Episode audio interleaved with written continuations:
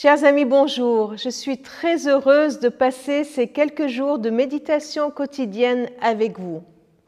Manifester la présence du Christ par notre enseignement, par notre service et par notre témoignage.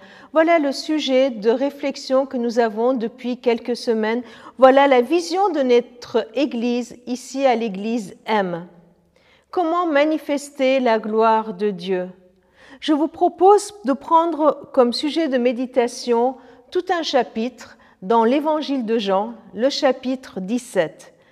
Pour aujourd'hui, nous lirons les cinq premiers versets.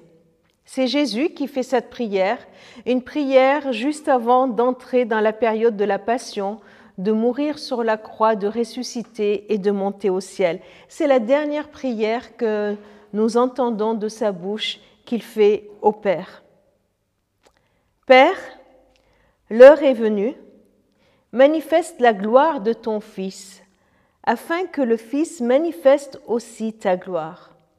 Tu lui as donné le pouvoir sur tous les êtres humains pour qu'il donne la vie éternelle à ceux que tu lui as confiés.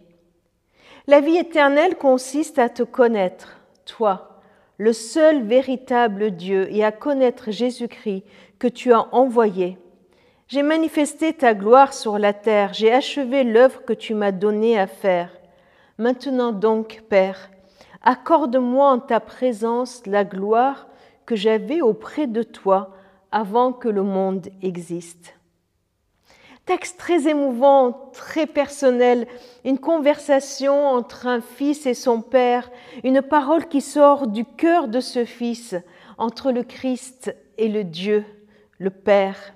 Un fils qui revient en quelque sorte vers son père après avoir travaillé, après avoir fait sa mission, et lui dit, voilà papa, c'est fait. Ce que nous avons réfléchi ensemble, ce que nous avions décidé, c'est fait. Ce pourquoi tu m'as envoyé, c'est fait.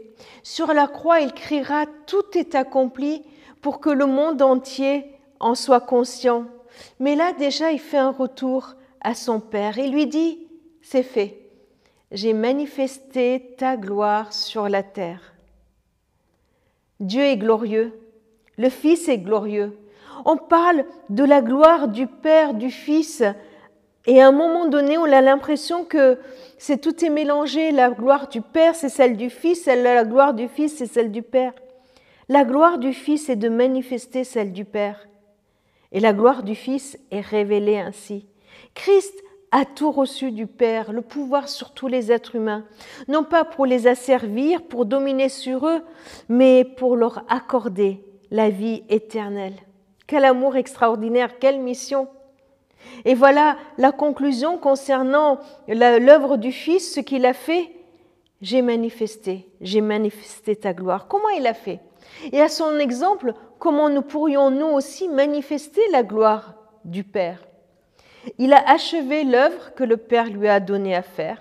Il est venu sur terre. Il a donné la vie éternelle à ceux qui lui ont été confiés.